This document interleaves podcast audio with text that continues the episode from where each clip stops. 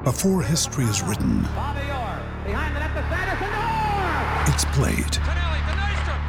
Before it's frozen in time, it's fought one shift at a time. Before it's etched in silver, it's carved in ice. What happens next will last forever. The Stanley Cup Final on ABC and ESPN Plus begins Saturday. We took it all. We brought them to our land.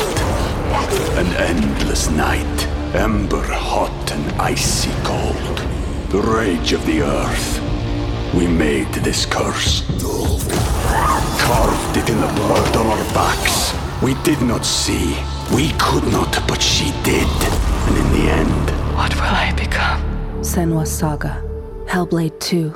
Play it now with Game Pass. It is Ryan here, and I have a question for you. What do you do when you win?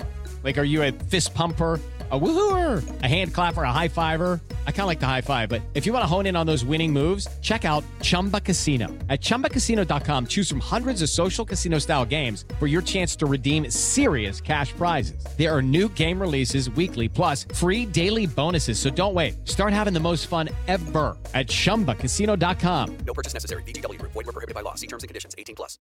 Welcome to the Inside Tri Show with Sports Tours International, This is the podcast that takes a deeper look at the sport with in depth interviews and special episodes. to keep you entertained and inspired while you're training. Hello and welcome to episode 26 of the Inside Tri Show with me, Helen Murray. This is a special episode. It's part one of a special two part series, Healthy Body, taking a closer look at body image and disordered eating here on the Inside Try Show and over on the Witsup podcast with Stef Hanson. Just before we get into the nitty gritty, this podcast wouldn't be possible without the support of sponsors Sports Tours International, the number one choice for travelling athletes and sporting enthusiasts in Europe. Sports Tours International are the go to for anyone who wants to take part in events across the world. They are the international travel partner for the six World Marathon Majors, the official European travel partner for Challenge Roth 2021, and they provide top training holidays with their partnership with the world's number one training resort, Club La Santa in Lanzarote. Head over to sportstoursinternational.co.uk for more. Let's crack on then with part one of Healthy Body, taking a closer look at body image and disordered eating on the Witsup podcast and the Inside Tri show. It was just never ever spoken about. My poor mum was in tears every day trying to get me to eat. People would starve themselves on rides. I started to see this trend where I could get lighter and I'd start to perform better. Peculiar behaviour happened in the dinner. The coach singled me out in front of the whole cross country team to point out how lean I looked, and he meant it as praise. I was amenorrheic, Had next to no sex drive, 11 stress fractures. developed chronic insomnia. I didn't have my period for 12 years. It's just bloody horrible, to be honest. It was just onerous, the amount of restrictions I applied. I very much separated food into what was good, healthy food and what was bad food that was off limits. It just took that little mindset to spiral with a driven person. There's been so much heartache with issues that I'll never forget them. Pretty strong stuff, isn't it? So, you're going to hear some really powerful interviews done by myself and the Witsup podcast's very own Stef Hanson. Stef, it is really, really strong. Isn't it? It's uh and I guess when you sit down and you listen to these stories back to back, you just realize uh, how how heavy these these stories really are. One of the main aims of wanting to do this is to help people talk about it. And that's not just athletes, but coaches as well, age groupers, everybody, isn't it? I mean, what's one of the things that we say in triathlon all the time is that it's an individual sport, sure, but it's so much about the team around each individual athlete. And I think that's something that's really important uh, when we're talking about body image uh, and uh, and eating disorders or disordered eatings. Eatings? Disordered disordered eating. And so, Stef, who are we going to be hearing from then over the next two episodes? So, between the two of us, uh, we've caught up with Jodie Cunnama and Cody Beals, two professional triathletes, uh, a top age grouper, Felicity Joyce, uh, and we've also spoken to a leading sports and eating disorder uh, dietitian, Renee McGregor. Yeah, so there's a whole array of people that who have all got their own experiences um, of body image and disordered eating or eating disorders, and and we've wanted to speak to males and females because it affects. It isn't just women that it affects. Hmm. Absolutely, uh, and I think that's probably one of the biggest stereotypes when it when it comes to this topic or this issue. So I guess part of it is like the reason that we're doing some of this is it's been on my mind for a while. We wanted to do something together for mm. sure, but it was for me. It was actually speaking to a professional triathlete, Renee Kiley, and I was talking to her. And if you haven't heard of Renee Kiley. She is an Australian professional. However, she used to work in the city. She lost a whole load of weight and really turned her life around from being, you know, a city worker, smoked a lot, drank a lot, weighed over 100 kilograms or 16 stone and is now yeah racing and training as a professional triathlete and we really spoke a lot about um, body and things like that during the interview that I did with her, but it was the last little bit of her interview that really struck a chord. So why don't we hear that last little bit now? I was also wondering, how's your relationship with your body changed over like these last few these last years? Because obviously, you know, to go from 104 kilograms and very sort of unhealthy to being a professional triathlete? Uh, um, how long have you got here on this go one? On, let's go. Go for it. Let's see. uh, I still struggle massively with um, body image and the way I look, and even a bit of disordered eating to a degree.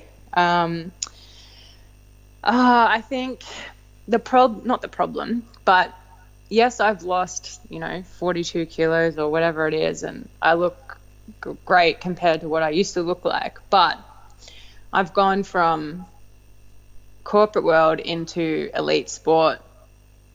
And if I'd lost 42 kilos and I remained in the corporate world, I think I'd be very happy with the way I looked, to be honest. But because I am now in elite sport, 90% of the women um, or people that I'm surrounded by are lifetime athletes. And they just, my body image issue, I lost 42 kilos and I have excess um, skin or skin tissue. Uh, they estimate around about three kilos. So it's not much. And, you know, if I, set, if I was standing there my swimmers and someone looked at me, they probably wouldn't even notice. But I, I know where it is. So um, gosh, this is getting this is really difficult to talk about. Um, but what I'm trying to say is I'm surrounded by healthy people, lifetime athletes who have looked after their body their entire life and deservedly have toned figures. And I find myself not comparing to them, but definitely with lower, you know, lower body image when I'm around people like that because I'm very aware of the fact that I don't look like that. Like I will never, as lean as I can get, um, and as light as I can get, I will never look super lean or super light simply because I have that excess skin or skin tissue from the weight loss. Um, so has my body image improved? Of course, I know I look better, but honestly, I don't think I look amazing. and I think that's just because of the space I'm in at the moment. Um, it is also really different, you know, in regards to aesthetics and things like that. I've come from a corporate world where you wear makeup every day, you wear nice clothes every day, you always look nice. And now I'm in this triathlon space where I just look like a slob half the time when I'm getting around. And, you know, just recently having an accident and 15 stitches in my face. I've got like scars on my face now. So, yeah, I would say it's definitely an ongoing battle the way I feel about my body and my looks. And do you think that then has been like almost the hardest bit for you about being a professional triathlete? Body image? Hmm. I actually think so. It's, you know, weight and the way I look. It's so stupid because it doesn't necessarily correlate with performance at all. No. Like, and I don't want to come, I don't want to come across because I'm definitely not one of those people that, you know, is obsessed with weight and stuff. But I, it definitely, um, yeah, has been one of the, I wouldn't say challenges. It's not really a challenge, is it? But it's definitely one of the thoughts that consumes me probably more than anything else. But you know what, Renee? I don't. I I honestly don't think that you would be the only one to sort of think that and say that. And it's just that you you know you you have said it, and I reckon there'd probably be a, a load of people listening who who also struggle with body image in in this sport. I, I don't think it's a it's not uncommon, is it? No, I think it's a lot more. I think body image and disordered eating is a lot more common than people think. And it's something that I haven't talked about uh, for the last 12 or 18 months because it is uh, scary to talk about. Um, but I've decided just recently that I'm I am going to talk about it now moving forward because it is a lot more common than people think. And do you like do you fuel enough to do your sessions? Have you been inside my mind No. in the last couple of months or something? um, uh, sometimes I don't. That's the honest answer. Yeah. Sometimes my problem is when, and I've been like this since a child, like since I was a child, but wasn't conscious of it at the time. It's only been in this last couple of years where I've thought more and more about my history and and linking things back and why you have certain habits and traits and what happened in your childhood and you know trying to connect everything and disordered eating um, is one thing that's I'm very very curious to understand more.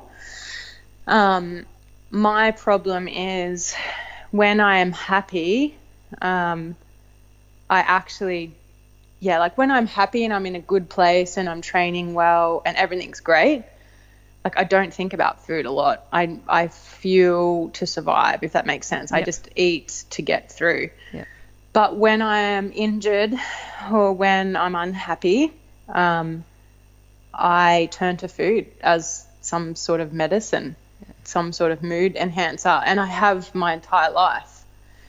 And obviously, I think that's why I put on so much weight and got to 105 kilos because I went through 15 years where I was just unhappy. So I was just always constantly turning to like food to medicate.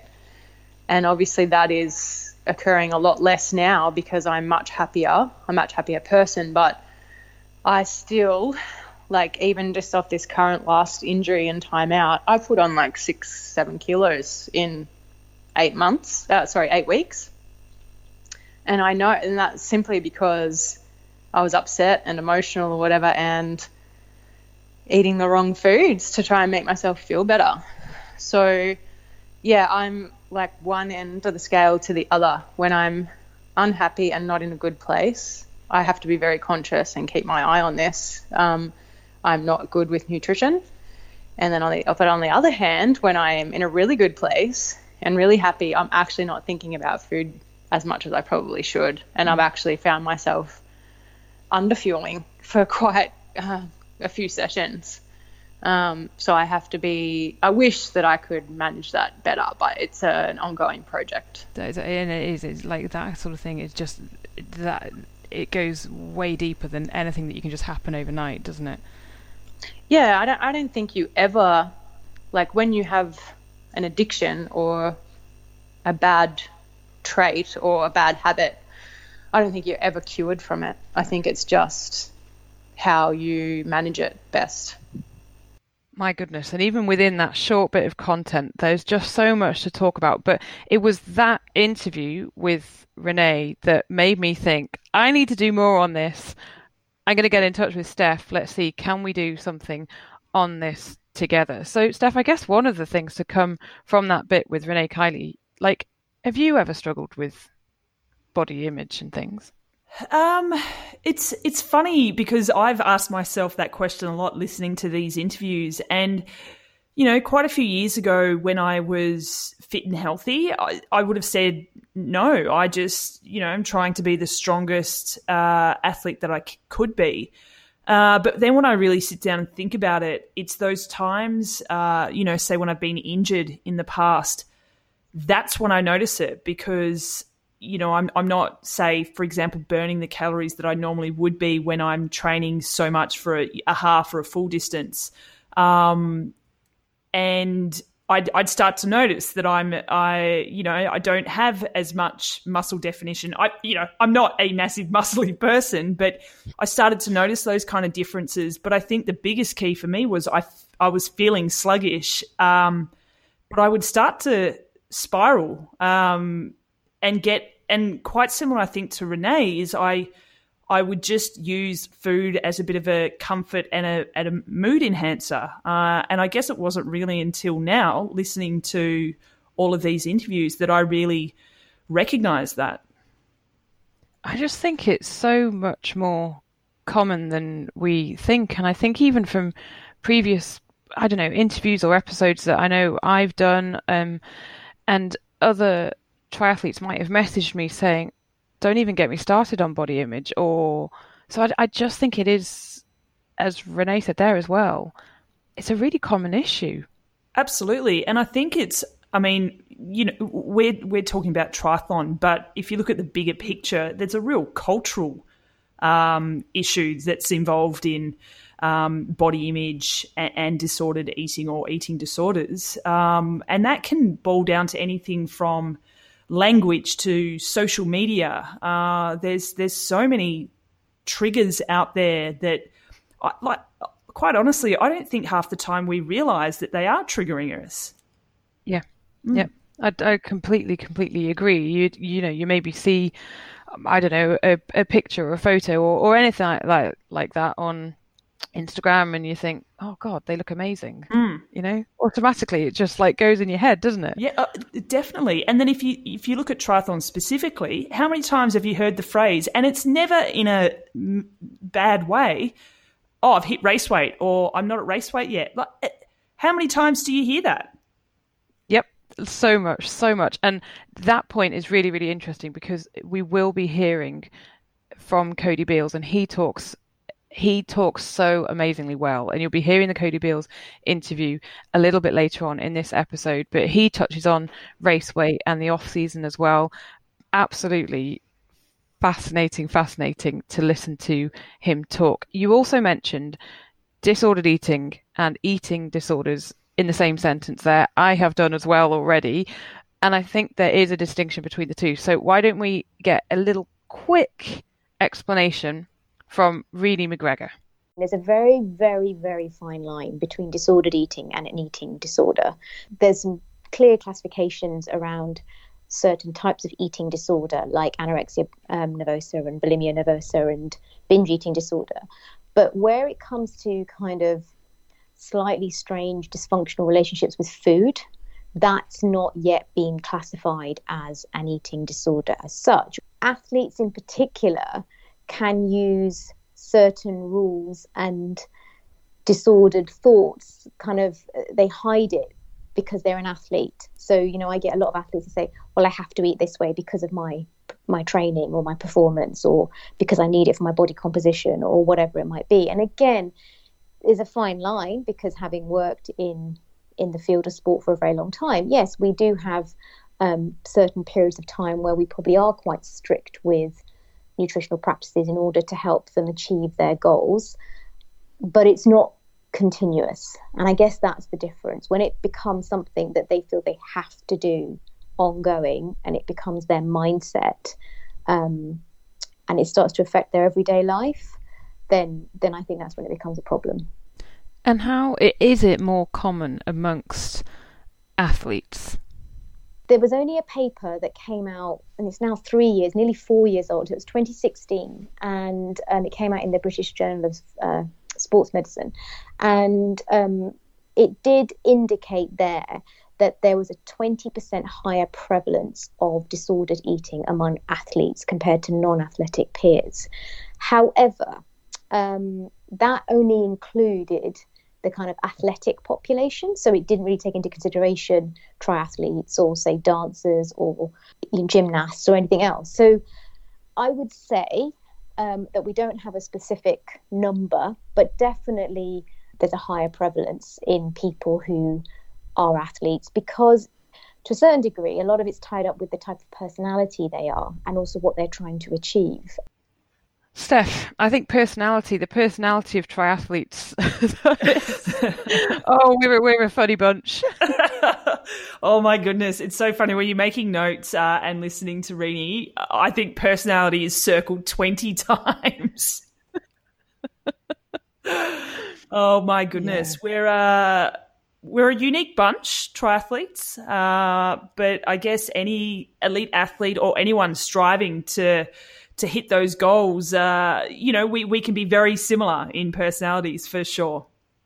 Totally. And it's that goal focused challenge. You know, we cannot just sit on the sofa and and it's a really interesting time as we're recording this at the moment that you know we're in the middle of of a of a global pandemic with coronavirus and actually I think at the very beginning of the coronavirus outbreak, that's when we were due to be putting this out, and it felt really, really wrong. But I think now actually is a good time to be putting this out because people, their training might be messed up. They might be doing a bit less. They might be training more because they're thinking, well, I, am not, I'm not doing X or Y, and I'm going to just sit and and put loads of weight on or whatever. So it actually is pretty topical at the moment as well. Absolutely, and I think uh, added to that is we're we're sort of isolated, so we're probably overthinking things a lot more as well, which is you know that's one of the worst things to do when it comes to relationships with food is completely overthinking things. Totally, and I think on on that note with the overthinking things, I think Cody Beals makes a really interesting point at the end of his interview that actually if you are overthinking everything then you're probably getting it a little bit wrong. So, why don't we hear from Cody Beals? So, he's a Canadian Ironman and Ironman 70.3 champion. He's an incredible guy, an incredible athlete, and it was just phenomenal to talk to him about body image and disordered eating and eating disorders. When would you say you first started having I don't know, disordered eating. Is that the right? Is that even the right phrase? I think that is the right phrase. So I was never diagnosed with a clinical eating disorder, um, but looking back and knowing what I know now, there were a lot of signs of disordered eating, and it was certainly borderline meeting the definition of an eating disorder. So I like to use the term disordered eating. It's kind of just semantics at this point, though. And so when when would you say that first was that you reckon you might have showed signs?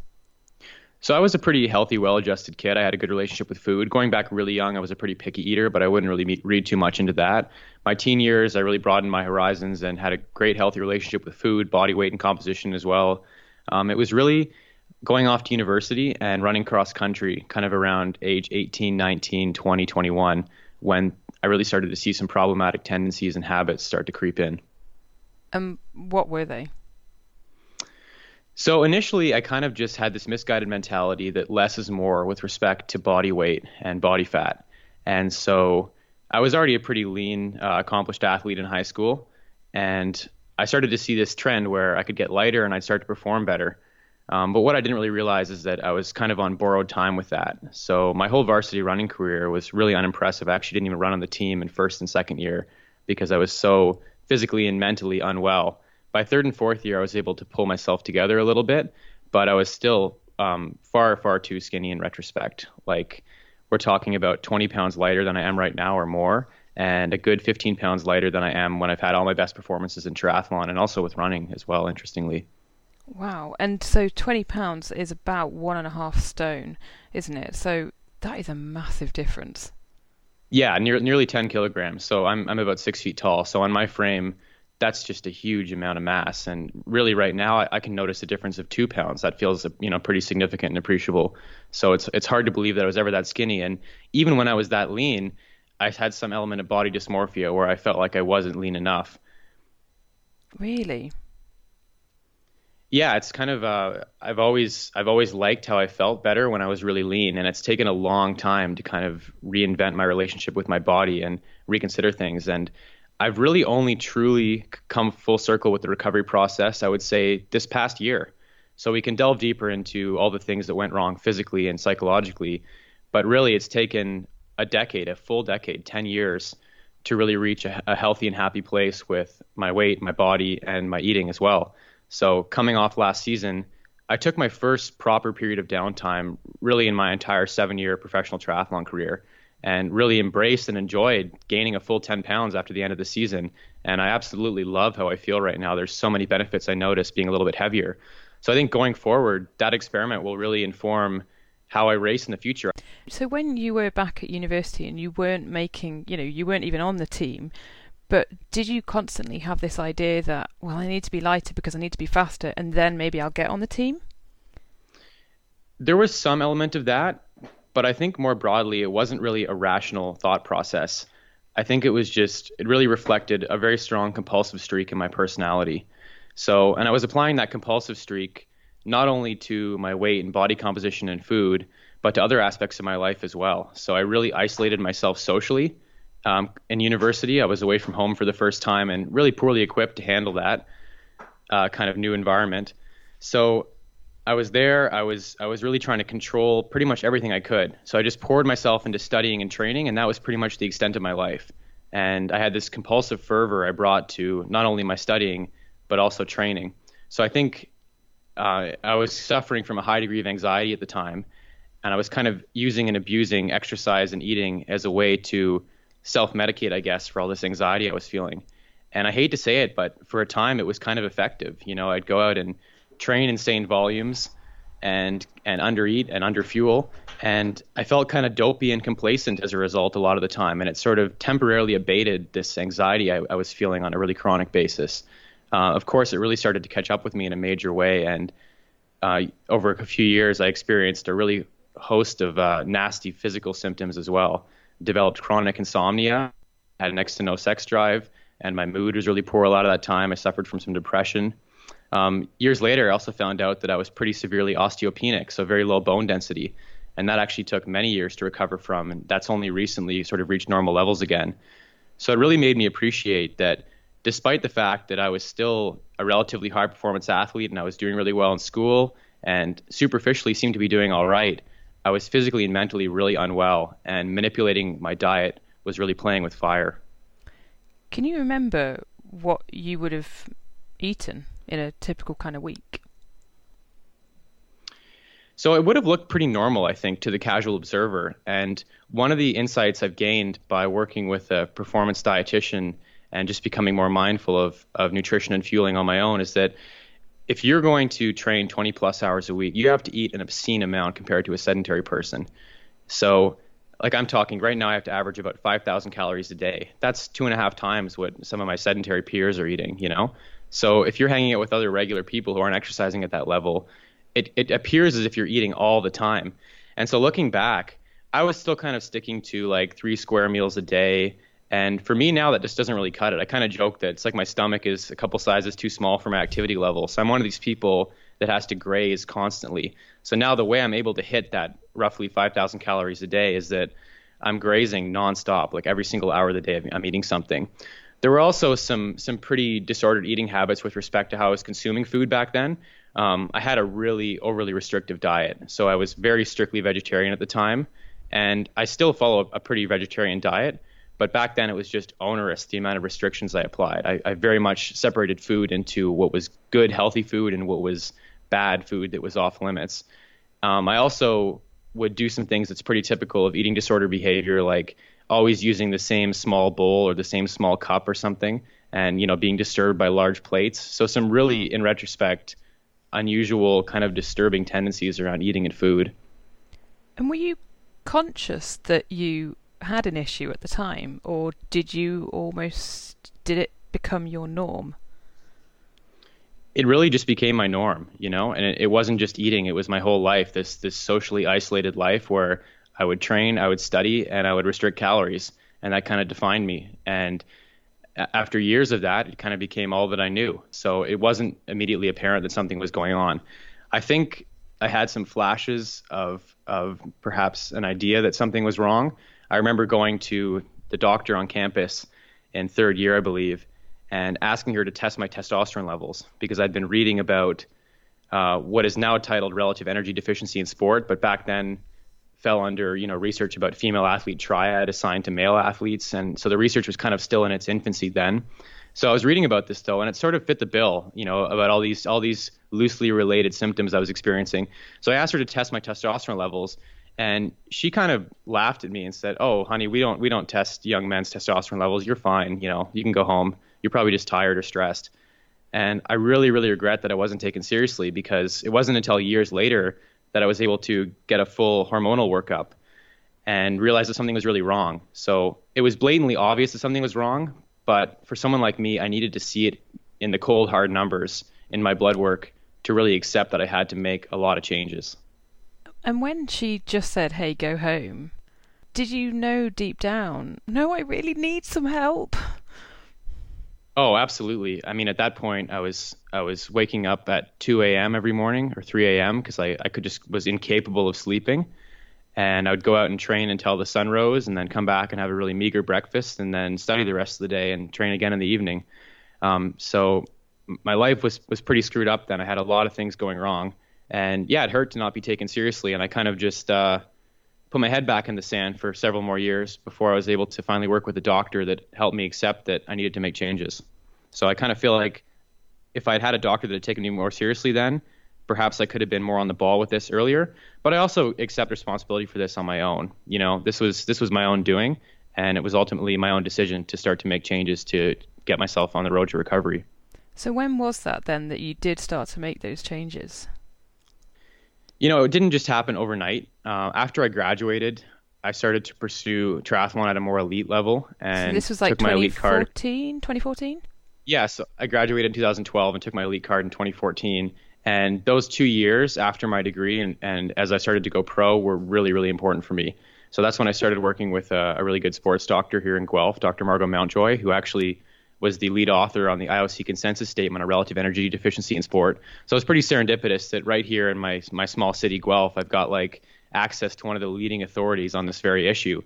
And I walked into her office and she basically agreed that I was like a textbook case of relative energy deficiency in sport. And so I accept that I had to make these changes, um, but I wasn't even sure exactly what they were yet. And it ended up being this really this really comprehensive, holistic suite of life, uh, really what I would call lifestyle changes. So it wasn't just a matter of eating more. I would say that was one of the most important things, but also finding ways to address anxiety, improving my sleep hygiene so I could get better quality sleep. You know, introducing more meaningful relationships into my life so I wasn't as socially isolated, which was kind of a consequence of all this. So this whole suite of interrelated um, symptoms, it was kind of hard to tell what came first. They all sort of played off of each other, I guess. It must have just been absolute hell on earth at the time. Yeah, it was it was really brutal. I look back on that period of my life and I, I'm I'm really filled with regret on one hand, but it was also a really formative period in my life. I think I was really quite um, arrogant and self-assured as an 18-year-old going off to university, and a little bit cold and callous too. I lacked sympathy for other people, um, and I'm, I really believe that people who've suffered on some level, it, it makes you a more sympathetic person towards other people as well. So I don't regret that aspect of it. It was a, a tremendous period of learning in my life, but it was also I, I wouldn't wish that suffering on anyone. It was really hard for me. You said that you know there would have been at, at the time more about say the female athlete triad and how were there other guys who you think at the time would have had disordered eating?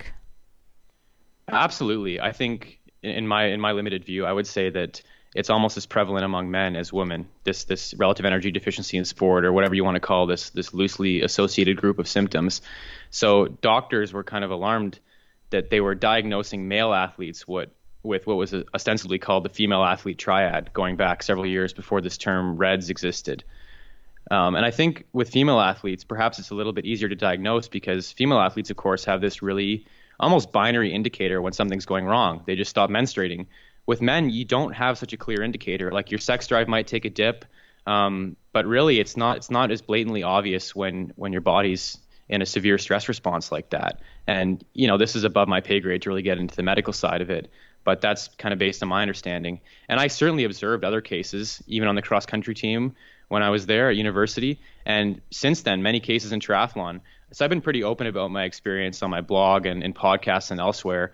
And I've had like a steady stream of athletes reach out to me, everything from age group athletes from near the beginner level, but especially all the way up to the elite level, and even a number of professionals who've had similar experiences. So I wouldn't say my experience is unique at all. And it's really heartening to see an increasing number of athletes willing to talk about this because I think it's a rampant issue both among men and women in the sport.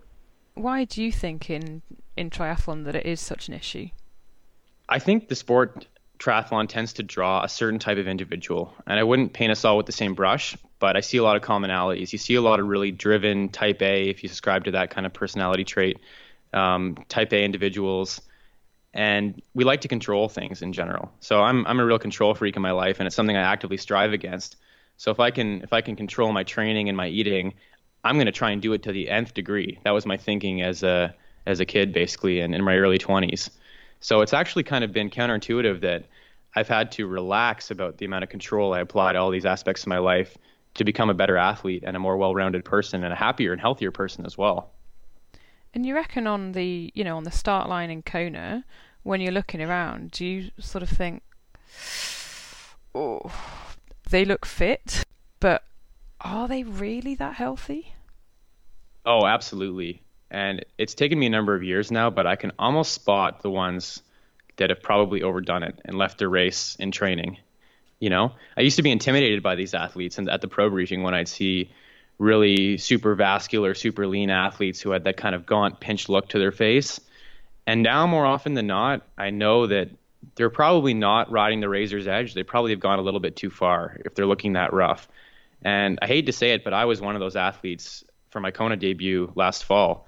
Um, I let myself get too lean again. So just as I'm saying, this is something that I'm pretty much over and I'm at a really happy and healthy place with. I still screw this up routinely. I still accidentally allow myself to get too lean at times. So in fact, one of the one of the changes I just made is that I finally bought um, a Wi-Fi connected scale, and so it's just something I kind of do mindlessly. I step on that every morning, and it uploads my weight to my TrainingPeaks, and I can just keep an eye on it. I'm never one to micromanage my weight. I don't suppose there's like an optimal race weight I need to be at, but I think for many years. Um, I, I, would, I was super controlling about weight, and then the backlash against that was, well, I'm not going to weigh myself at all. So for several years, I just barely weighed myself, maybe a couple times a year, because I found it kind of triggering to see a number. But uh, as a consequence of that, I would I would just kind of get too lean at times. I think it's really easy to accidentally run a deficit of say 500 calories a day and lose about a pound a week. And a couple weeks would go by, and before I knew it, I'd lost two pounds I couldn't really afford to lose. So that happened in the lead up to Kona, and it happened at regular intervals in the years prior to that. So this year, I decided to get that Wi-Fi connected scale, and so far it's been a good experiment, I think. I'm not really getting too absorbed with like the day-to-day trends. It's more sort of the broader weekly or monthly trends, and it's going to be an interesting data set to analyze at the end of the season, I think. Is there a little bit of you that just wishes you didn't even have to do that? Absolutely, yeah. I, I mean, I, I, wish my body could just settle on a healthy weight uh, without any input or thinking about it. But my problem is that I tend to gravitate towards being too light. So I'm not one of these athletes that really has to work to cut down. I find that I just tend to undereat, especially when I'm a little bit stressed and when I'm left to my own devices. So I have a, a, scale and I weigh myself strictly to make sure that I'm eating enough and staying on top of that. And yeah, I really wish I didn't have to to manage it or think about it at all. We took it all. We brought them to our land. An endless night, ember hot and icy cold. The rage of the earth. We made this curse carved it in the blood on our backs. We did not see We could not, but she did. And in the end, What will I become? Senua's Saga. Hellblade 2. Play it now with Game Pass. Lucky Land Casino asking people what's the weirdest place you've gotten lucky? Lucky? In line at the deli, I guess? Aha, in my dentist's office. More than once, actually. Do I have to say? Yes, you do. In the car before my kids' PTA meeting. Really? Yes. Excuse me, what's the weirdest place you've gotten lucky? I never win and tell. Well, there you have it. You can get lucky anywhere playing at LuckyLandSlots.com. Play for free right now. Are you feeling lucky? No purchase necessary. Void where prohibited by law. 18 plus. Terms and conditions apply. See website for details. And you know, at the at the beginning, you were saying that, um, in terms of actually what you were eating, and I mean, sometimes it it's not even. It sounds now like it's not even on purpose that you'd be doing it. Oh, and definitely not on purpose. I, No. I've never really counted calories, other than a very brief interval where I worked with a dietitian uh, and did a, little experiment over the course of a week. I really don't count calories, um, but I just find it really hard to keep up. Like if I'm if I'm training a 20 plus hour training week, it feels like I have to be stuffing my face all the time. and I, I kind of joke that digestive capacity for me is like a finite resource. So I really can't fill up on low calorie, low density, high fiber kinds of foods. I have to focus on my core staple diet that includes a lot of really calorie rich foods. Like I eat an obscene amount of peanut butter when I'm training really hard, like a thousand calories a day, just because I know it's a food that I can reliably pack away the calories with without really thinking about it. What role do you think that coaches could have in in all of this? I think it could be a really important role. So I remember an anecdote um, when I was at my very lightest, you know, a full 25 pounds lighter than right now. I came back after the summer, after a summer of sort of dabbling in triathlon and really training and racing myself ragged. And the coach singled me out in front of the whole cross country team to point out how lean I looked and how my legs looked like Kenyan legs. And he meant it as praise. He really did mean it as praise. And he said, you know, Cody's going to have a great season this year. And I could see the cogs turning and the rest of the guys' minds. And I wouldn't be surprised if he triggered some disordered eating right there in some of the other other athletes. So I think coaches have to appreciate just how much gravity they have over especially impressionable young varsity athletes, but even at all ages. And I think they also have to be sensitive that this isn't a female only problem. So I've observed increasing sensitivity around how coaches deal with this issue with female athletes, but I think they need to apply that same sensitivity to male athletes.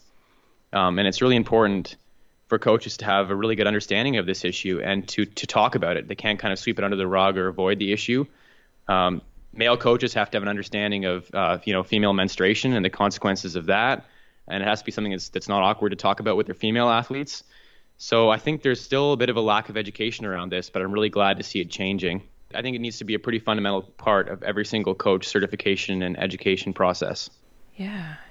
And do you have any advice or tips for anyone listening to this who might think, actually, I'm really struggling with disordered eating? Yes, I would say to not downplay the severity of the problem, even if you think it's under control right now or it's not really a huge problem. Don't underestimate how quickly these things can spiral out of control. Um, eating disorders have some of the highest mortality rates of, of any single mental health problem. That's obviously an extreme example to talk about that, but I've seen firsthand uh, with some people very near and dear to me just how much havoc eating disorders can can wreak on your life. So I think it's really important to appreciate the gravity and severity of this problem and also to be really comfortable seeking help. That was something that I wish I'd done a lot earlier. I was really stubborn about thinking I could, you know, be a self-taught expert on everything to do with triathlon and figure this out on my own. The other point I'd say is that for me, trying to deliberately manipulate my weight and body composition has really been a dead end with respect to improving performance. So as long as I'm making sure that I'm, I'm heavy enough, anytime I've tried to, you know, hit a certain target race weight, supposing I'm going to run better or perform better, it just hasn't panned out that way. I think the physics of it say that if I could snap my fingers and be, you know, five pounds lighter on the Kona start line, sure, I'd be faster. But the toll it would take to get there, both mental and physical, in the training block leading up to it, for me, it's just not worth it a lot of the time. And what about if someone's listening to this maybe and they think that their son or daughter might be struggling? Would you have any advice for them? Yeah, I would say um, parents need to be really comfortable engaging their kids on this issue.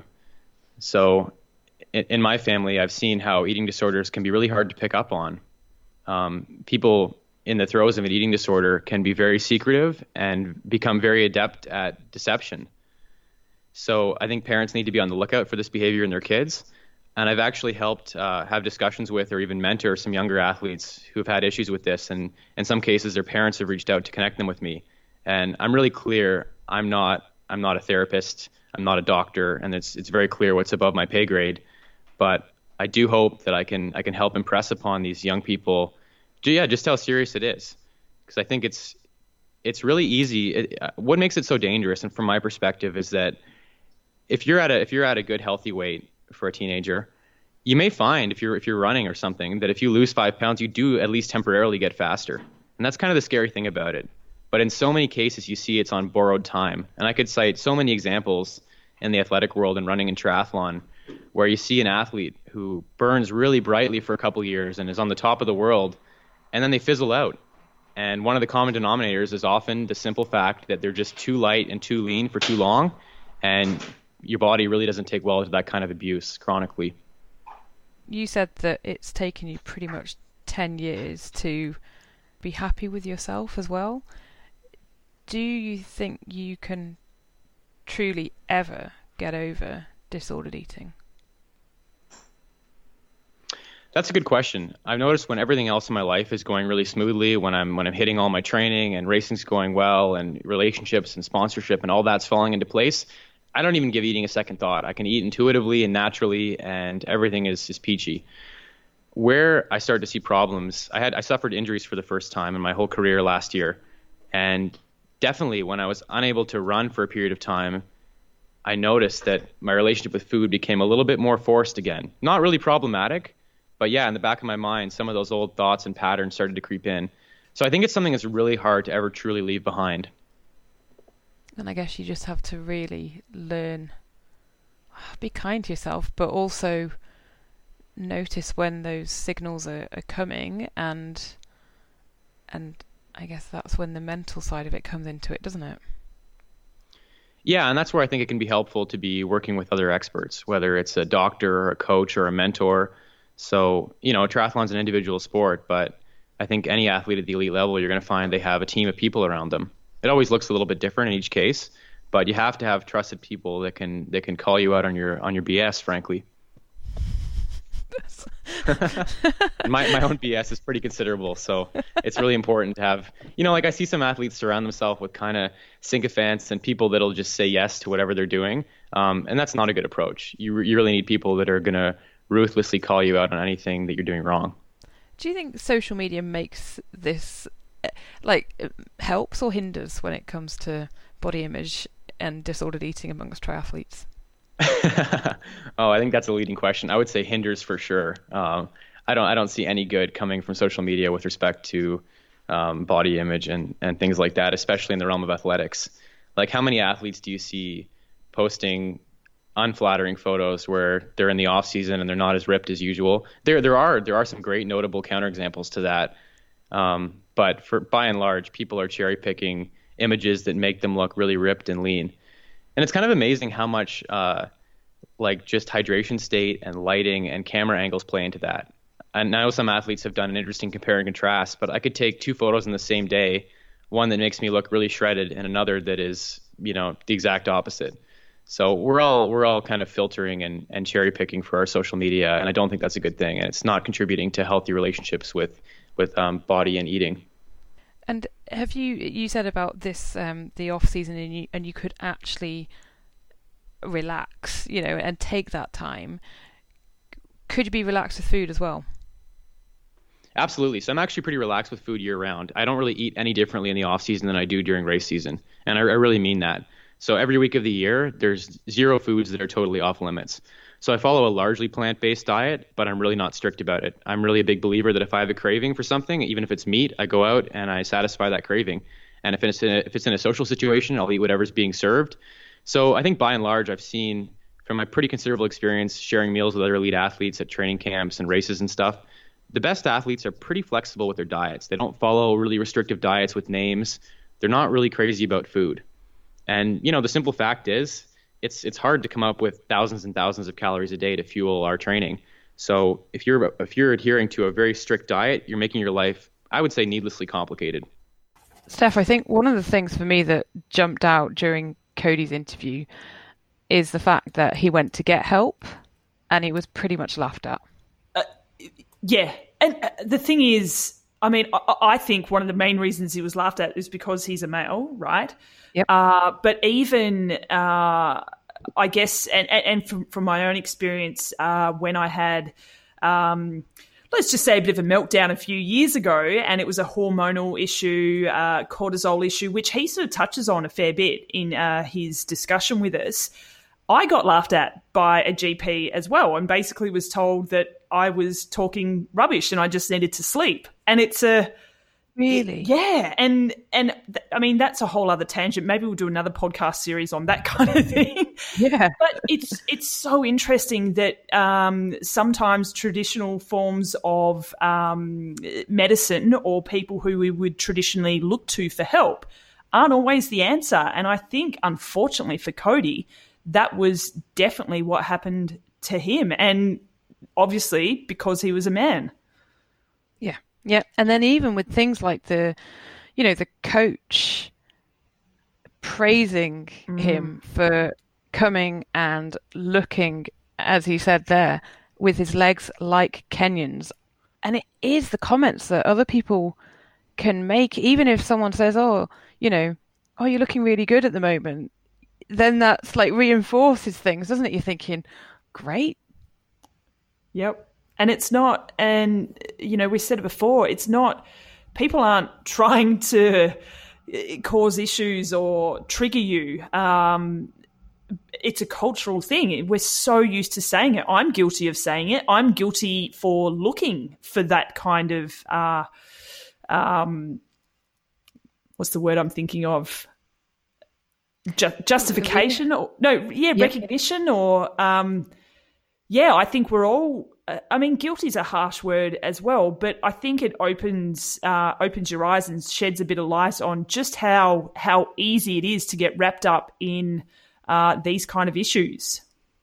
Yeah, definitely, and and people's words and what you know people's reactions people's words and, and what they say to you and i think we'll hear more next week um, from Jodie Cunnama about all that as well. I think, I mean, God, she talks about it so so well. But it, I think it is something that if you if you are a coach and you are, or maybe even, you know, your peers in your triathlon club, and you think that they might have issues, I think it's just that conscious knowledge that actually just be wary of what you say. No one's going to get it perfect at all.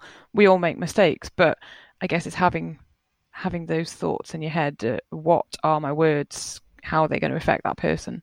Absolutely. Uh, yeah, and again, like we've spoken about already, uh, an individual sport, but it's very much about the team that that surrounds you uh, for sure. There was something else with Cody that um, I really resonated with me was the men versus women um, when it comes to body image, eating disorders, and disordered eating. I have to keep saying it like that because I'm trying to constantly educate myself on it. Um, yep.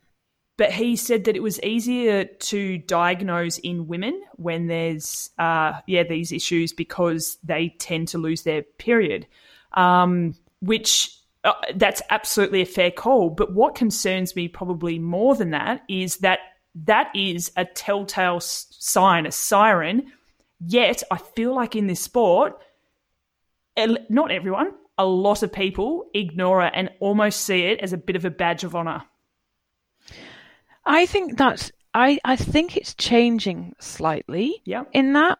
Um, because I do think you've got things more things like FitrWoman, um, you know, the app to to kind of complement your um, your cycles and your training and the works of people like Stacy Sims to really hammer home the fact that actually hormones and periods are so so important. But I've, I'll be totally honest. My goodness, I took the pill for five years, didn't have a period during the the point when I was really most into triathlon, it made it so easy. Mm. it was, but but that is not good. That is not good, and I think all of that was then related to injuries and probably not fueling enough, etc., etc. And and again, I think I mentioned that in the interview with Renee McGregor, but it's so true what you say about it's all like this big puzzle, isn't it?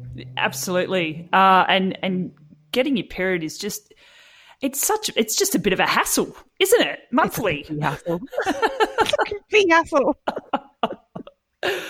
Oh my goodness! But I think you nailed it. Is uh, that it, there? It, there's a puzzle. There's there's so many parts to to this wonderful thing we called life. You could quote me on that.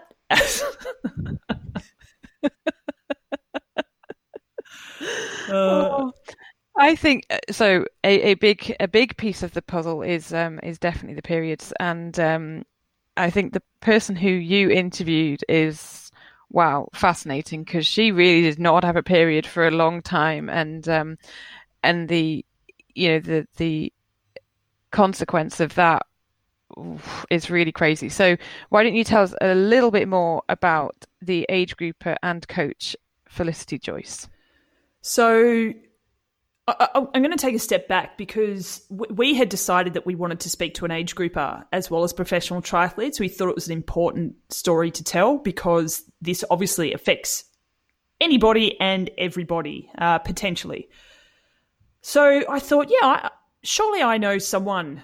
You know, I know a lot of age groupers. Surely I know someone who has spoken about this in the past. And I was racking my brain for weeks trying to think of someone and no one was uh, no one who was vocal about it came to mind, and that was something that uh, again struck a chord with me in that people potentially may be going through these things, and other people may be recognizing those those signs, uh, but a lot of the times they're not they're not happy to talk about it or they've convinced themselves that they that, that they don't have a problem. So in the end i actually put a shout out on social media and said this is the kind of person that we need please contact me if you are comfortable discussing it uh, and in the hopes that yeah people would uh, would contact me we had quite a few um, people uh, quite a few people which is unfortunate but fortunate as well. Uh, but really interesting listening to so many different people and so many different stories. Uh, but I think with Felicity's story, I, I, guess the severity of what happened was something that struck a chord with me specifically. Uh, and I guess, uh, yeah, it, it's it's a it's a long story because there's she's had some big ups and downs, but like we we think it's important to tell people that there's light at the end of the tunnel, and she has definitely found that light. One of the problems is you don't actually know you're in it. Like you, you think you're fine. Mm. You think you're. Uh, it's a bit of a denial. Um, it's a bit of a control thing. I think um, you think you're winning until you get on the other side of it and you realize you're not. So I think a lot of people are stuck and um, until they can open up about it, they're obviously still in it, and and and mm. you don't even realize sometimes. When I was in it, I thought I was you know top of the world. I, I didn't have any clue whatsoever um, what I was doing to myself, how I was losing my sporting career, how it was going to affect me now in my 30s. Um, and, you know, I didn't talk about it. People bring it up and I'd get very defensive. I would think like they're just jealous or they're just, you know, trying to you know, stop me being mm. how good I could be um, because I was stuck in this little world in my head of like I was doing what I needed to do to uh, to win and in life, and and it was actually um, not the right thing. Absolutely. And uh, so I reached out, I actually put it out on social media if there was anyone out there who had uh, suffered with disordered eating uh, or body image issues over their time, obviously within the sport. Your story or the little tidbit that you gave me, I guess, stood out because from the sounds of things, you did hit rock bottom and ended up in hospital as a result of the way you had been treating your body. Can you take me back to, I guess, I guess the start of your story? Yeah, for sure. Um, actually, it probably started um, when I was 10 and my sister beat me at the uh, Australian Taekwondo Championships and got the gold and it was only because they put me they put me up an age group because I was too big and I, am sure it started there. And after I was put up an age group there everything was fine. Um, I went through school uh, happy kid uh, very into sports uh, played every sport represented you know New South Wales Australia whatever.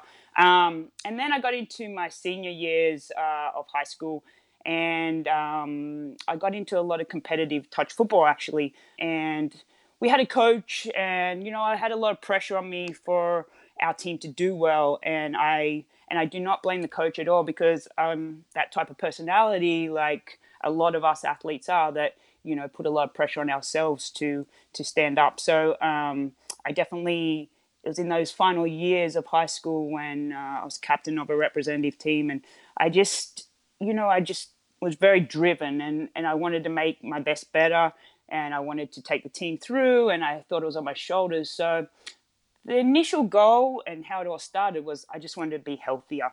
And I just wanted to be healthier and healthier and healthier and become faster and faster and do better and better and better. And and it just kind of spiraled from there. And I had no idea where it was going to end me up. Like the goal was never to have this issue with eating or you know being skinnier or anything like that it was just to be better and healthier and, and it just took that little mindset to uh, spiral with a driven person um, into something quite large so that's where it all started mm. um, yeah, and I imagine now your your version of what healthy looks like is very different to what it was back then.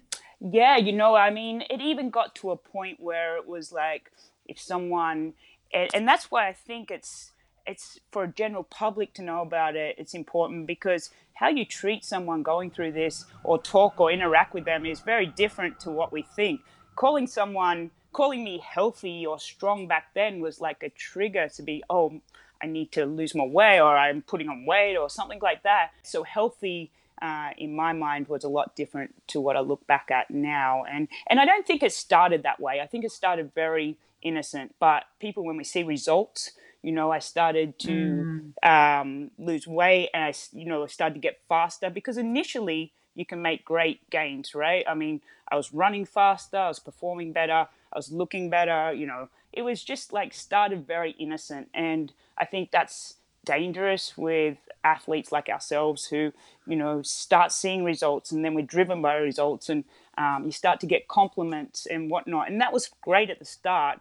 But then, mm. you know, it can spiral on and it, and it got to a stage. I mean, we went and won the championships and I got selected on these teams, but coming to my final year, you know, I, people started to run around me. I started to lose performance and I still was in denial of if there was anything wrong, you know, and, and so it starts getting on the other side of being better. And, and that's when things got in, got into trouble. So when you say trouble, what was the, uh, the journey from that yep. point when you started recognizing that things weren't weren't going the way they they were? Yeah, so um, I was still in that stage of like I'm making myself better. I don't know what they're talking about, you know, um, and I actually even I think it's a control thing. The more it wasn't going my way, the more I tried to do it more to like kind of fight that that um, I was kind of wrong. But um, so you know, you start missing social events because you know you want to only eat a certain foods. I went from you know trying to train a little bit outside of the team's training hmm. to get better to pretty much obsessive exercising, which is going to make you slower, of course. So I was kind of losing hmm. the athlete in me trying uh, with this disease, I would call call it. Um, and so, I, hmm. you know, instead of I went to healthy, and then healthy became, all right, well, let's eat less. So it was healthy food now, less, less, less, and more, more, more training, less, less, less food in this order to, I don't know what was in my head, but to win at, at whatever I was doing. And, um, and it was just kind of like this fight against everyone that was trying to help me as well. There was so many people reached out and say, "Hey, are you okay?" And I'm like, "Yeah, I'm fine." And it's like, what's wrong? Like you just, I'm doing great, you know. So is it was hard. And it was, you know, my mom, my poor mom was in tears every day. Is like trying to get me to eat and whatever. And uh, she was not into sports, so um, for me, it was like, oh, you just don't want me to train because you don't like sports, and you know, it was very making up these th- making up these things in my Wow. head. Uh, yeah, it's amazing what you go through on this journey, and, and people don't know on the outside. I mean, it looks like I was winning everything, whatever, but you're battling all this stuff, and you know, I actually even moved out of home so I could you know have control over everything and and and that was huge. And and looking back i lost a couple of years of friends and family that i, I would never do again. So it can get pretty serious um, uh, if it goes down the line too much yeah. Anyway it got to a stage where i started getting really bad chest pains and so my mum made me go into the doctors and i started having irregular heartbeats they put me on an ecg machine and all this stuff and basically nearly killed myself, which is kind of extreme, but it was almost there. And so then we went through and we talked to doctors and got with specialists and we went through all that and uh, they tried to help me back. But I think being strong headed, I was smart enough to know what they wanted me to say and, and do and, Yeah. and, and that. But you're still not doing it because you you know you you think you're right and whatnot. So we fought a bit with that, and then uh, yeah, pretty much rock bottom right there. Uh, my athletic career was down the drain, and you know it hurt my family. I was in hospital, all this stuff just because of I wanted to be healthier at the start. I wanted to be good at what I did, and it just kind of spiraled from there. Did it have a label? Did the disordered eating have a specific label? I was low anorexic. I mean, I was down maybe 96 pounds. I'm five foot 10. And so, yeah, I was pretty, pretty on the lean side. Um, but I just took things into my own hands. I was like, I'm fine, you know, whatever. Um, and then, you know what? It was, and we talk about women in sport and I had a uh, a girl athlete that was above me, and she was the captain of all the teams before I come up and took her place. And you know, I really looked up to her. If she was at the game, I'd run faster. You know, she was just one of those people I really, really looked up to in sports, and um, she knew that. She knew I idolized her to bits. And so the turnaround point was uh, she was probably the best friend I could have had because, or mentor, or whatever you want to call it, um, because she pretty much saved everything. Um, she came and she saw me, and it was the hardest conversation of my life. She said, "She said, Flick, you are not an athlete anymore." And those words to me, I'll remember forever. I was like, "What?" He's like, "Are you kidding me? Like I'm doing all this training," and she's like, was my idol, and to hear that from her was like well, those words coming out of her mouth was like the dagger in my chest. And because she knew how much passion I was for sport, and she just said, Mm. You are not an athlete anymore. You know, look at you. I could hardly run. I was like shuffling, I guess you'd call it, but I thought it was running. Um, and she just put the Mm. hard love on me. I mean, I cried. I like threw things. I chucked the biggest tantrum ever. I didn't want to believe it because I knew it was true, I guess. Um, and and hearing it come from her though, like was what I needed. I needed someone I really looked up to to come to me. And as much as I hated it in the moment, and I'm sure she did too, um, there was tears, there was everything. She's just like, you know, it's up to you. Do you want to be an athlete or do you want to be like this? You know, she said, you know, you could have been the best. You're throwing it away. You know, just really things she knew would trigger me, and that that worked for me. That really changed everything. And I remember, Right. yeah, it was Yeah, because I, I guess as well, like you said earlier, your mum wasn't into sport, so she didn't know the language to use, the the direction to use to really get through to you. Right. So she hadn't been telling my thing, and she thought if you're going to spend that much energy doing something, you might as well mow the lawn, right? Like, so she totally had Yeah. no concept of what we did and how much it meant and the work you put behind it. So coming from someone who does and is your absolute Yeah. idol, idol who you want to be like, to come to you and tell you that is is you know that's the athlete side of it that you know that you love. You don't want you want to be an athlete. You want that's your goal that's your dream.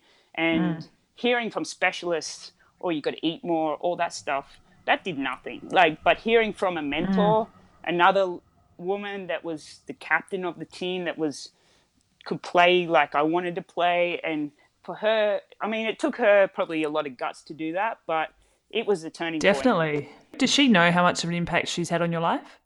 Yeah, I think she does, but maybe not this much. She, I've told her, but I, I don't think deep down uh, she would realize, you know, that's why I'm where I am now. I mean, and and I remember just going for a run, as I would call it then, and I actually called my mom and I said, I don't want to do this anymore. And that was my words. And my mom said that was one of Wow. the best days of her life. I just said, I don't want to do this anymore. I, I, I don't. And and I still remember the phone call and she was like in tears, like she couldn't believe she goes, Oh, where are you? I'll come get you and um, I just remember that was the turning point right there. And and obviously that that sounds like it was a turning point with your relationship with your mum as well, and probably strengthen that bond. That Yeah. probably would have been a little bit shattered over the years. Oh yeah, I mean, I I love my mom, but I put her through the ringer. Mm. Like, well, of course, your mum Mm. cares about you, and for her to see me go through this um, was was, and I Oh. we fought. We fought. I mean, I was like so pig-headed about the whole thing, and looking back, I, I, I you know, I apologize, but um, yeah, I was just like. Bitch, like I really gave her a hard time, and but she she's that kind of person that keeps digging. Like my mom, I love her, but she'll just like Mm. at you, at you, at you, and so it just made things so much. I love her to death. Don't get me wrong, but yeah, it did change that. But uh, but then I went away to university and um, got on top of things, and then I came back to Port and uh, started ultra running and um, won the Australian, you know, 24 hour track championships and I got back on track and I was, you know, uh, went over and did the Comrades Marathon in South Africa. Yeah, and then a number of like um, the state and Australian track championships, 120 miles around a track. I mean, no wonder I went a bit cuckoo because like that, talk about extremes. I'm just like if I get stuck on Yep. the thing, it's it's like it's all or nothing. So um, went through that, but then it kind of crept in again, and um, and that was a little scary because I I think the hard thing with this it doesn't leave you completely. You're always kind of managing it, and I think to be aware of that is is really key. And um, it started to creep in a little bit when I started to perform really well again. You know, it's that that wanting to be better kind of thing. But I was I was strong enough to fight it off, and you know, tapping back into it, I started to go down that road again, and and you know that's when I moved to America. And to be honest, I think being in a different environment, if you're really stuck with this, like get out because I felt like every time when I was in my community after being through that, it, it kind of felt like people were judging how you looked, right? Because you get really skinny or whatever with the disease, and then as you get healthier, I don't know, you people know what you've been through, um, and it, and it can be a little Mm. bit hard to come back. Um, you know, they're supportive and everything like that, but you know, they're still looking at you like, is she doing better, kind of thing, you know? Um, and so stepping Yeah. over, stepping over here to America, I just like dropped all that. Um, I've been the healthiest I've ever been, and you know, we've been to Kona, and you know, we're going to New Zealand this year, and so yeah, and, and some good mentors over here have been key, and I jumped in and started training with people better than me. And I think that was really key for me because I knew if I want to train with these people, like Kelsey, I train with, and I used to train a bit with Meredith in the studio and stuff, um, people I really look up to and pros in our sport. Um, if I want to train with them, there's no way I could have done what I did before to myself because, you know, they'd just kick my ass. I wouldn't have the opportunity to train with these people that is like gold for me. Like it's like a lifetime opportunity. Train with Mm. the pros for an amateur. Um, and I had a nutritionist this year for the first time, so that was a big step for me, and that went really well. Mm. Um, so yeah, That that uh, wasn't triggering at all. I had a, a, nutritionist before that was health orientated because I, I had some issues due to, to what I went through before. Um, I think you don't think about that um, later down on the track. I've had, I was amenorrheic. I didn't have my period for 12 years. Um, and so Right. I've had 11 stress fractures um, already. And so um, you don't think about the consequences when you're in your 30s and you still want to race. Like, you know, you don't have your period. You're Mm. so happy. Like, I was so like huh, I don't have my period. I get to run, blah blah blah. Yeah. And it's Yep. like gold, gold, sold. And then now later on in my, I'm only in my 30s, and it's like I'm peaking and and I'm dealing with these stress fractures, and you know, stuff like that is is not worth it because you know I had I've probably missed out on some opportunities uh, right now um, in triathlon that due to due to you know stress fractures, which could have probably been avoided if, if I didn't go down that path. But it's all good. But yeah, I had a wellness health nutritionist, and it didn't work for me. It was totally a trigger. Now I got a um, performance nutritionist. Okay, so she's only focused on performance, and it totally works for me. I think that mindset of away from like managing weight and health, but focusing on performance has really Right, shift fueling really- your body. yeah, and just the the mindset of this is going to help me win races, not this is going to help me lose weight or or or whatever, you know. So just really um, being Mm. more performance minded um, and sports orientated, like my mentor that told me I'm not going to be an athlete rather than specialists telling me to eat more. It, those things work for Mm. me, and so I think if you're an athlete, you need to find what really triggers you to come out of that state and into the athlete state. When we sort of chatted offline and, and Yep. just over email, you you mentioned a couple of times that uh, triathlon actually saved you. What what do you mean by that specifically? Um, you know, when I moved over here, everyone here seemed to be in triathlon. When I was a kid, I, I, I always aspired to be a triathlete, but never really thought it wasn't a real big thing in, in when I was growing up. And um, Mm. and anyway, I got here and, and everyone was in triathlon and everyone was really great. And um, that was my community started to be triathlon. And I think it revamped the little kid athlete in me again before all this stuff happened, right? And it was like my goals as a kid and and and I had a fresh start with triathlon. There was no history, there's no nothing and I was surrounded by great athletes and I wanted to be as good as them. Just was a fresh start and yeah, I just love it. I actually just love it and I just want to be able to do it and you know that going through that stuff before has kind of stopped me from doing what I wanted in the moment. And uh, yeah, it kind of just brought me back out of my shell to just be who I was when I was growing up. I just want to circle back. Uh, just just last question. How Yeah. how is the heart these days? Ah, it's great. I mean, uh, once I pulled out of it, it was just a scare. It really was. Um, everything's settled. I think the only thing is the bone situation now. I mean, obviously, when you don't have your period for a long time, your bone density is compromised. So we got into a bit more cycling last year just to offset the running. Um, which was great. Cycling, it was racing and um, and whatnot. But I think uh, the only the side effects now left are you know the bone issues, and you know you're always going to have a little bit, I think, in there, and you just got to be aware of it. But being able to talk to it like this, I'm, I'm totally like on the other side and all good. But um, but yeah, Yeah. heart's good. Heart's good. Stef, some of the things that Felicity touched on there, like, you know, with her heart, the relationship with her mum, all those kind of stuff, that I was listening to it and I was like, oh my God, are you, you know, when things do go wrong with eating disorders, like, they really can go so, so horribly wrong. Mm.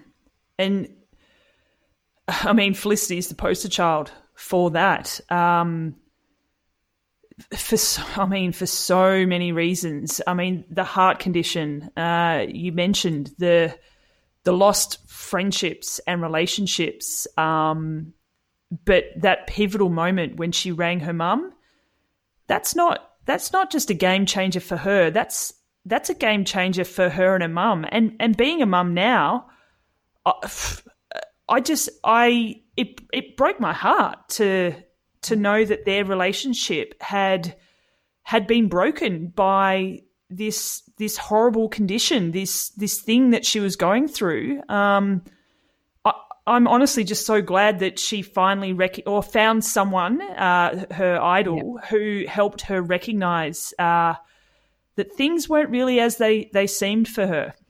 and it is the you know she touched on it, and I, and again I know that Jodie will be touching on it, and everyone sort of mentions this word, the spiral, mm. and and it's at you know I I can absolutely see you know how it might happen. And and it's almost sometimes quite difficult to imagine how then you do stop that spiral. And and I think for everybody it's been different different things.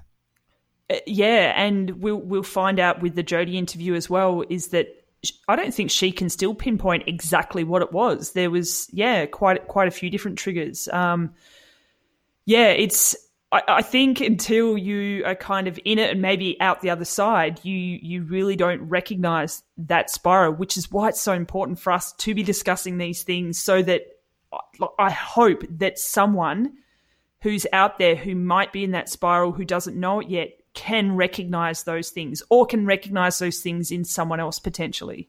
Totally. I think, and that is one of the major aims of doing this whole podcast is to encourage yeah, encourage you to be able to talk about it and to get, I guess, start that conversation between what we're doing here and then helping you as athletes, you as coaches, you as parents, if you can see any telltale signs, to actually not just brush it under the carpet. Mm, absolutely. I, I mean, you've summed it up perfectly. Job's done. Save the world. no, you know, hopefully these athletes being brave enough to speak to us, hopefully then that will enable, you know, you listening to be brave enough to to maybe go and seek help or, or do something about it. So next week in episode two, over on the Witsup podcast, you're going to hear from professional triathlete, three times world champion, and now a mum of three, Jodie Cunnama. You see it very often that the athletes that stick around in, in the sport usually are quite sound in terms of nutritionally mm. um, balanced and not too extreme.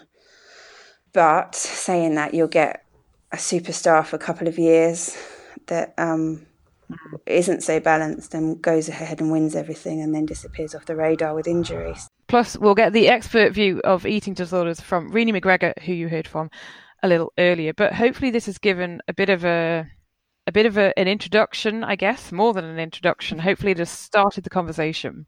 Yeah, I think uh, if that was an introduction, whoa, I, you know, I'd hate to see what the main bit is. Wow. Uh, well, you better you better listen out next week. on what, the Witsup podcast. How many triathlon puns can we throw in there? Let's dive into the deep end. but basically, if if this has helped, if you've enjoyed part one, then let us know at Inside Tri Show and at witsup.com, or you can find us over at insidetrishow.com and witsup.com as well. So please do let us know your thoughts. Do let us know if this has struck a chord. And I guess as well, um, it's it's uh, Helen and I have been trying to work with each other for quite some time. Um, I love what Helen does at Inside Tri Show and beyond.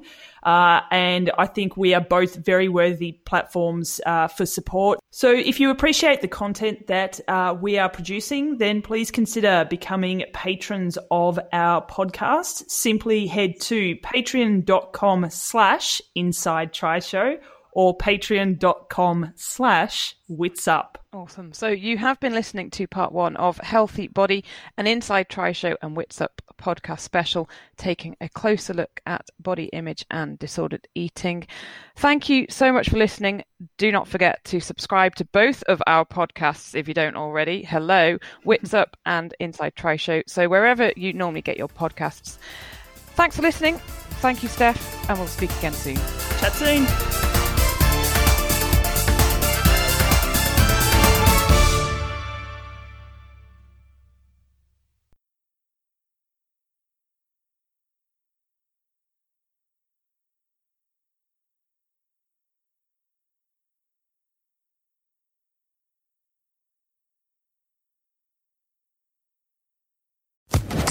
Social Podcast Network.